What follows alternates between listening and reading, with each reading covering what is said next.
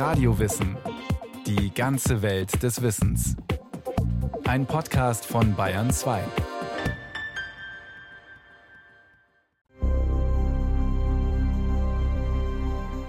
Manche von ihnen sind rötlich und mikroskopisch klein, andere wiederum grasgrün und meterlang. Algen. Normalerweise wachsen Algen im Meer oder im See. Manchmal aber gedeihen sie auch in Laboren zu Forschungszwecken.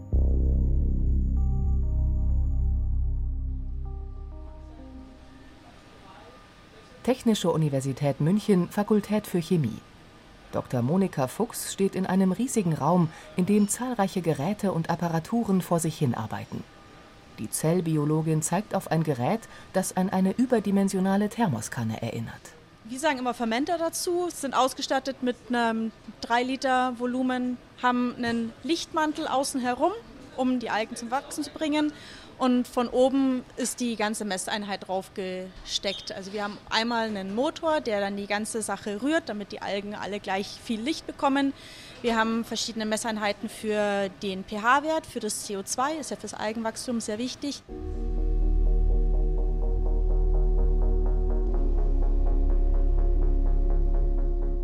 Das Wachstum, darum geht es. Die Algenforscher an der TU München wollen herausfinden, unter welchen Umweltbedingungen, etwa in Bezug auf die Lichtverhältnisse oder die Kohlendioxidkonzentration, ihre Algen am besten gedeihen. Ziel ist es, in recht kurzer Zeit möglichst viel Biomasse zu erhalten. Und damit auch relativ große Mengen an bestimmten Substanzen, die viele Algenarten so interessant machen, etwa Pigmente, also Farbstoffe, sowie Fette und Öle.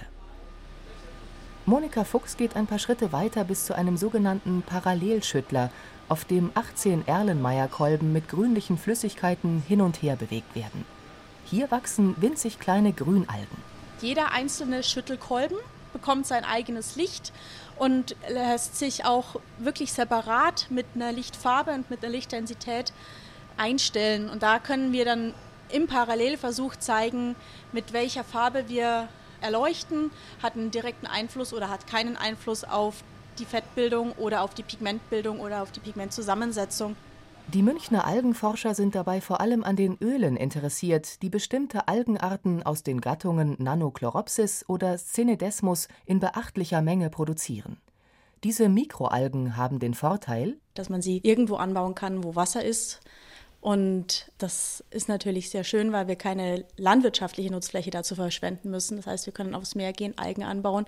Wir binden CO2, haben dadurch einen Vorteil und können dann diese Algenbiomasse benutzen, um wieder Öl zu produzieren, das verbrannt werden kann. Anfang Juni 2010. Auf dem Flughafen Berlin-Schönefeld hebt eine kleine zweimotorige Propellermaschine von der Startbahn ab. Von außen ist nichts Besonderes zu erkennen. Die Weltpremiere steckt im Tank des Flugzeugs. Statt konventionellem Kerosin hat es Algenkerosin getankt. Zum ersten Mal überhaupt fliegt ein Flugzeug mit Algensprit. Wobei wir den Vorteil hatten, dass im Algenkerosin kein Schwefel vorhanden war und dass der Energieinhalt wohl doch etwas dichter war und das Flugzeug ist ungefähr 10% weiter geflogen als mit dem Äquivalent aus der Ölquelle. Professor Thomas Brück, Leiter des Bereichs Industrielle Biokatalyse, forscht an der TU München zusammen mit Monika Fuchs und weiteren Wissenschaftlern seit vielen Jahren an dem Kraftstoff Algenkerosin. Die Umwandlung des Algenöls zu Kerosin ist inzwischen ein etabliertes Verfahren. Dass Flugzeuge mit Algenkerosin fliegen können und das sogar umweltfreundlicher und über längere Strecken als mit normalem Kerosin, hat der Testflug 2010 gezeigt. Doch noch tanken Flugzeuge weltweit Kerosin, das aus Erdöl hergestellt wird, zum Literpreis von etwa 60 Cent. Mit unserer besten Konversionsplattform liegen wir im Moment bei 2 Euro das Liter. Das hört sich jetzt nicht so weit weg an, ist es auch nicht, aber diese Kosteneinsparung von vier bis sechsfach, die wir da noch vor uns haben, da wird es nochmal äh, sehr viel Forschungsbedarf geben. Und den nicht nur im kleinen Labormaßstab, sondern wirklich im großen technischen Maßstab, wo wir mit 100 bis 1000 Liter umgehen, um dann wirklich auch genug Menge an Kraftstoff bereitstellen zu können, um der Industrie zeigen zu können, das funktioniert. Der Bedarf an Kerosin ist gewaltig. Weltweit werden pro Jahr rund 270 Millionen Tonnen verbraucht. Dass eines Tages Alternativen zum Erdöl auf den Markt kommen müssen, ist offensichtlich, nicht nur weil die Reserven endlich sind. Auch in Sachen Klimaschutz besteht Handlungsbedarf. Die EU strebt an, die CO2-Emissionen in der Luftfahrtindustrie bis 2050 zu halbieren, im Vergleich zum Jahr 2005. Wenn wir jetzt allein technologische Verbesserungen am Flugzeug betrachten, dann kommen wir vielleicht auf 20 Prozent Einsparung, aber nicht die 50. Da braucht es wirklich den Kraftstoff, den biogenen Kraftstoff. Das lässt sich eben auch nur erreichen, wenn man flüssige Kraftstoffe, die chemisch äquivalent sind zu dem, was heute aus der Ölquelle kommt, bereitstellt, weil langfristig das Flugzeug nicht elektrisch fliegen kann. Da sind zwar Bestrebungen da, Kurzstrecke, Mittelstrecke über Hybridbetrieb zu betreiben. Hybrid heißt aber immer noch Tank, flüssiger Kraftstoff, der einen Elektromotor treibt. Langstrecke für die nächsten 80 bis 100 Jahre nur flüssiger Kraftstoff wegen dem Energieinhalt. Das kriegen wir mit dem Batteriegewicht einfach nicht hin. Mittlerweile können Biochemiker Thomas Brück und seine Arbeitsgruppe Algen in großen 500-Liter-Behältern kultivieren. Darin enthalten sind aber zum Beispiel gerade einmal 50 Gramm der grünen Mikroalge Nanochloropsis. Deren Ölgehalt beträgt immerhin 43 Prozent. Aber damit ist klar, es braucht riesige Mengen flüssiger Algensuppe, um genügend Algenkerosin herzustellen. Rein theoretisch könnte der weltweite Bedarf gedeckt werden, Genügend Flächen, die nicht landwirtschaftlich genutzt werden, gäbe es, das zeigen Berechnungen der Münchner Algenforscher. Thomas Brück ist optimistisch, eines Tages Algenkerosin im industriellen Maßstab produzieren zu können. Da bin ich absolut sicher, dass wir das können, weil wir jetzt schon mit unseren Verfahren so weit sind, dass wir über große Skalierungen nachdenken aber nicht hier in Deutschland. Ja, wir denken wirklich, dass wir einfache Verfahren für die Algenkultivierung und Umsetzung haben müssen. Dazu brauchen wir Sonne, dazu brauchen wir ein gewisses Klima. Das finden wir hier in Bayern nicht, sondern eher in Almeria, Spanien, entlang der Mittelmeerküsten bis runter zum Irak. Ich gehe immer davon aus, dass wir mit diesen Technologien mitunter auch Aufbauarbeit leisten können in Regionen, wo momentan vieles brach liegt, ja, und diese neuen Technologien auch der Bevölkerung neue Optionen gibt für wirtschaftliche Entwicklung. Die Pläne für eine große Algenzuchtanlage mit angeschlossener Raffinerie liegen bei den Münchner Wissenschaftlern sozusagen fertig in der Schublade. Ich rede jetzt schon mit ein paar Investorengruppen. Wenn die sich jetzt bewegen und genug Geld zur Verfügung haben, dann wird das schon klappen. Also ich sage mal, fünf Jahre können wir uns dann vielleicht nochmal unterhalten aber dann in einem wärmeren Gefilde. Genügend Geld bedeutet in dem Fall ein dreistelliger Millionenbetrag.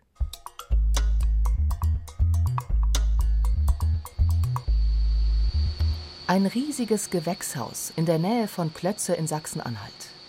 In diesem Glashaus werden keine Zierpflanzen gezogen, keine Strauchtomaten oder Schlangengurken. Auch hier vermehren sich winzige Algen. Wir sehen also hier unsere sogenannten Photobioreaktoren. Das sind ja diese Aquarien in Glasröhrenform, von denen wir hier 500 Kilometer installiert haben. Und in diesen äh, Anlagen können wir verschiedene Algenarten zur gleichen Zeit anziehen. Jörg Ullmann läuft den Gang des riesigen Gewächshauses entlang. Links und rechts davon befinden sich 19 dieser Photobioreaktoren, der Biologe nennt sie auch Aquarien oder Produktionsanlagen. Hier stehen wir quasi vor dem Aquarium Nummer 17, also das ist eine der Produktionsanlagen. Und die besteht im Prinzip aus drei Bestandteilen. Das eine ist der sogenannte Ausgleichsbehälter. Das ist hier dieser riesige Edelstahltopf. Und von dort wird über eine Pumpe dieses Algenmedium, also das Wasser plus Alge, in dieses Röhrensystem gepumpt dann fließt das 50 Meter in Glasrohr quasi nach hinten. Dort ist ein Umkehrbogen dran. Dann fließt das Ganze 50 Meter zurück und landet wieder in diesem Ausgleichsbehälter. Und das ist halt genügend Zeit, um die Alge dem Licht auszusetzen und die Alge zum Wachsen zu bringen. Algen sind recht genügsam. Neben dem Sonnenlicht, das durchs Glas des Gewächshauses und die Röhren fällt, brauchen sie Wasser, Kohlendioxid und einige Nährsalze. Nach einiger Zeit ist das Wachstum deutlich zu erkennen. Hier sind es verschiedene Grüntöne, weil wir es hier mit verschiedenen Grünalgenarten zu tun haben und das kann man tatsächlich schon sehen. Wenn Sie zu einem anderen Zeitpunkt hierher kommen und wir unterschiedliche Taxa tatsächlich anbauen, dann kann es durchaus sein, dass Sie hier eine nussbraune Anlage neben einer pinken haben oder auch einer roten oder auch einer grasgrünen. Also dann wird es hier richtig bunt. Momentan dominieren die Grüntöne. Hier wächst zurzeit die Mikroalge Chlorella vulgaris. Und das ziemlich schnell. Die Chlorella muss man sich vorstellen wie einen kleinen grünen runden Ball, eine einzellige Pflanze, die sich einmal am Tag in zwei bis 16 Tochterzellen teilt. Das ist also ein rasantes Wachstum. Und wenn wir die Starterkulturen in diese äh, Anlagen reingeben, dauert das in Abhängigkeit vom Wetter ungefähr eine Woche, bis die Ernte bereit ist. Die ausgewachsenen Chlorella-Algen landen dann in einer Zentrifuge, die einen Teil des Wassers abtrennt. Der Algenbrei läuft anschließend in einen großen Tank. Jörg Ullmann öffnet den Deckel.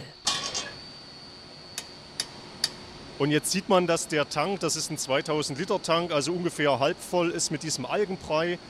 Und ich gehe jetzt hier mal mit diesem Probenahmebecherchen hier rein und hole mal ein bisschen was von dieser konzentrierten Algensuppe nach oben. Und dann sieht man schon, das ist also auch ein schöner frischgrüner Farbton, und wir können auch gern mal den Finger ranhalten. Schmeckt frisch, erinnert ein bisschen an Heu oder an Nuss, äh, ist auch ein bisschen cremig und ist ein sehr, sehr angenehmer Geschmack. Der Geruch ist, würde man eher als algentypisch beschreiben. Der Biologe schließt den Deckel wieder und geht ein paar Schritte weiter bis zu einem hohen Edelstahlturm, in dem der Algenbrei getrocknet wird. Wir stehen also hier vor einem Sprühturm, der geht hier über drei Etagen. Dieser Algenbrei wird ganz oben in diesem Sprühturm feinst vernebelt. Dann wird dort natürlich eine gewisse Temperatur erzeugt, die Wasserhülle von der Alge abgetrennt und unten fällt dann quasi schon das fertig getrocknete Pulver zusammen.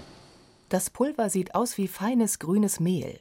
Pro Tag ernten die Algenfarmer je nach Wetterlage zwischen 50 und 400 Kilogramm Algenpulver. Das sind pro Jahr im Schnitt zwischen 30 und 50 Tonnen nachhaltig erzeugte Biomasse. Zum Vergleich, auf einer ebenso großen Fläche kann ein Bauer gerade einmal sieben bis acht Tonnen Weizen anbauen. Chlorella-Pulver färbt mittlerweile nicht nur Nudeln grün, sondern auch Müsliriegel, Chips und Limonade. Der natürliche Farbstoff mag ein netter Nebeneffekt sein, aber bei der Chlorella-Nutzung geht es vor allem um den hohen Gehalt an Vitamin B12, das sonst in nennenswerten Mengen meist nur in tierischen Lebensmitteln zu finden ist. Ein Mangel an Vitamin B12 kann beispielsweise zu Depressionen, Muskelschwäche oder zu einer verminderten Herzfunktion führen. Studien haben den positiven Effekt der Mikroalgenpräparate als Vitamin B12-Lieferant belegt. Ein weiterer Pluspunkt für die Chlorella-Algen, sie bestehen zu rund 50 Prozent aus Proteinen, die Gattung Spirulina sogar zu etwa 60 Prozent. Der ganze Hype mit den Algen hat eigentlich in den 1950er Jahren angefangen, als man sich damals gefragt hat, wie können wir später die Weltbevölkerung ernähren. Wir werden immer mehr, landwirtschaftliche Nutzflächen nehmen aber nicht mehr zu, sondern eher sogar ab. Und da ist man halt darauf gekommen, dass Algen eine sehr gute potenzielle Proteinquelle sind. Das hat sich jetzt so im Verlauf der 1990er Jahre wieder leicht verlaufen und jetzt in den letzten Jahren ist der Hype aber wieder hochgekommen, weil man entdeckt hat, dass Algen neben Proteinquellen auch noch ganz viele andere wichtige Nährstoffe enthalten. Das sind Vitamine, Carotinoide, Omega-3 und Omega-6-Fettsäuren sowie Mineralstoffe. Einige Makroalgen aus dem Meer sind reich an Jod. Und der hohe Proteingehalt mancher Mikroalgen könnte in Zukunft einen gewissen Beitrag zur Proteinversorgung der wachsenden Weltbevölkerung liefern, neben zum Beispiel Soja- und Lupinenerzeugnissen. Kollegen von Ulrike Neumann arbeiten an der Uni Hohenheim bereits an einem Algenschnitzel. Die meisten Menschen in Europa oder den USA würden vermutlich von sich behaupten, noch nie Algenprodukte gegessen zu haben, außer vielleicht in Form von Sushi. Ein Irrtum, Schätzungen zufolge enthalten 50 bis 70 Prozent der gängigen verarbeiteten Lebensmittel Algensubstanzen, zum Beispiel Carragen, Agar-Agar oder Alginate als Gelier- und Verdickungsmittel, als Emulgatoren und Stabilisatoren. Diese Polysaccharide werden aus den großen Makroalgen gewonnen, die vor allem in China und Südostasien wachsen. Bei Makroalgen ist es so, dass sie oft im Meerwasser angebaut werden und Algen sind wie ein Schwamm. Das heißt, sie nehmen alles auf, was in diesem Meerwasser ist. Das ist natürlich Jod, aber das sind auch andere Stoffe, wie zum Beispiel Schwermetalle. Und dafür muss man dann strenge Richtlinien einführen und die Algen genau kontrollieren, um auszuschließen, dass sie beispielsweise schwermetallbelastet sind. Bei den europäischen Algen, die in Lebensmitteln verarbeitet werden, hat Ernährungsmedizinerin Ulrike Neumann bislang keine gesundheitsbedenklichen Rückstände nachweisen können. Es sind meist Arten, die im Süßwasser wachsen, wo die Belastung mit Chemikalien in der Regel deutlich geringer ist als in den Meeren. Die Vorfahren der Algen, die sogenannten Cyanobakterien, waren die ersten Organismen überhaupt, die Photosynthese betrieben haben. Algen wiederum sind die Vorfahren der Landpflanzen und seit etwa zwei Millionen Jahren auf der Erde zu finden.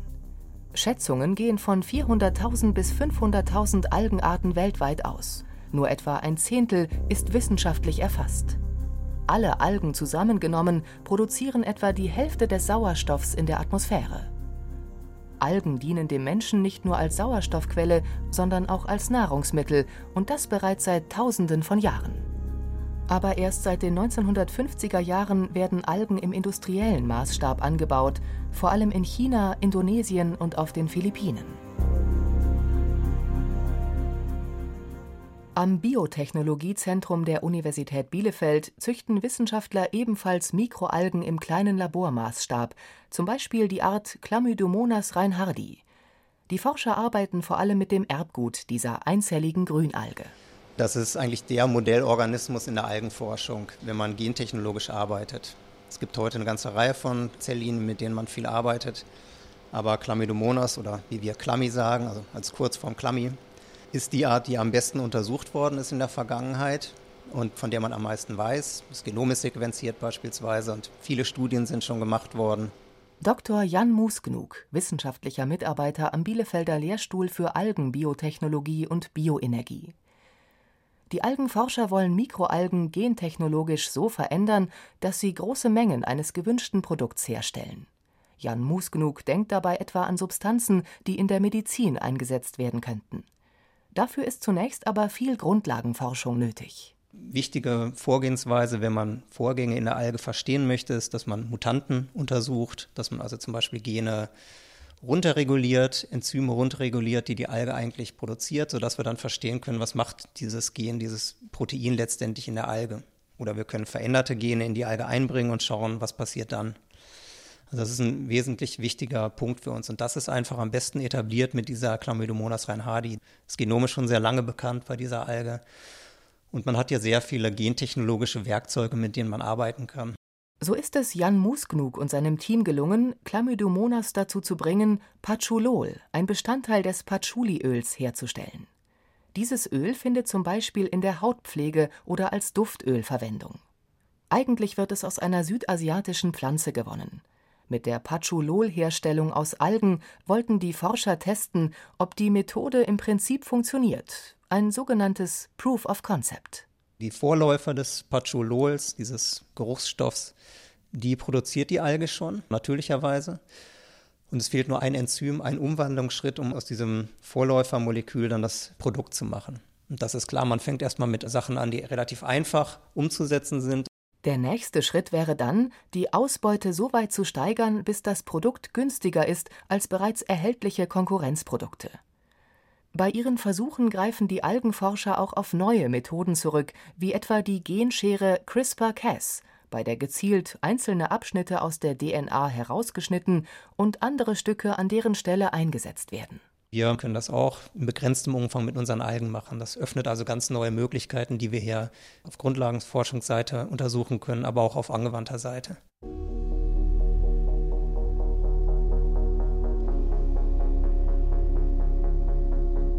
Menschen nutzen Algen seit Tausenden von Jahren als Nahrungsmittel und seit einigen Jahren auch als Nahrungsergänzungsmittel. Sie atmen den Sauerstoff, den Algen produzieren, Sie fliegen vielleicht eines Tages in Flugzeugen, die mit Algenkerosin betrieben werden, und heizen in Zukunft ihre Häuser mit Biogas, das aus Algen gewonnen wurde. Doch Algen können sogar noch mehr. Auch in der Medizin sind sie dem Menschen nützlich. Es gibt vor allem bei Spirulina die Forschung, dass bestimmte Bestandteile der Algen virostatisch wirken, das heißt die Vermehrung von Viren hemmen und es gibt auch sogenannte Sulfolipide, die gezielt mit dieser Wirkung in Einklang gebracht werden können. Wenn man diese Stoffe extrahiert und gezielt einsetzt, dann sieht man diese Wirkung. Man muss dann aber auch noch gucken, ob man, wenn man wie immer die gesamte Alge isst, ob man diese Wirkung auch in einem Menschen nachvollziehen kann. Ernährungsmedizinerin Ulrike Neumann forscht an der Universität Hohenheim an der Frage, welche Substanzen aus Algen effizient bei Entzündungsreaktionen im Körper helfen können. So fördert zum Beispiel der blaue Farbstoff Phycocyanin aus der Spirulina-Alge die Wundheilung. Nebenbei bemerkt, er wird immer öfter auch von der Lebensmittelindustrie eingesetzt, um Gummibärchen, Eis oder Limonade auf natürliche Weise blau zu färben. Und sogar gegen Krebs könnten bestimmte Algensubstanzen wirksam sein. Da ist es so, dass bereits bei Menschen gezeigt werden konnte, dass vor allem Krebs, der beispielsweise im Mundraum vorkommt, durch die Aufnahme von Algen sehr stark inhibiert werden kann. Das heißt, auch da ist die Hoffnung, dass Krebs bzw. die Entstehung von Krebs durch die Einnahme von Algen reduziert werden könnte. Algensubstanzen könnten also Krebs im Mundraum in Schach halten. Eine andere Studie legt nahe, dass ein karotinhaltiges Algenextrakt gegen Hautkrebs wirken könnte. Doch alles in allem ist die Studienlage zum gesundheitlichen Nutzen von Algen für den Menschen noch dürftig. Langzeitstudien fehlen bisher gänzlich, weil es sich um ein noch neues Forschungsfeld handelt. Sicherlich sind Algen kein Allheilmittel. Ich glaube aber, dass es tatsächlich so weit kommen könnte, dass man Algen gibt, um eine Therapie zu unterstützen, beziehungsweise um das Ausbrechen solcher Erkrankungen schon im Keim zu ersticken.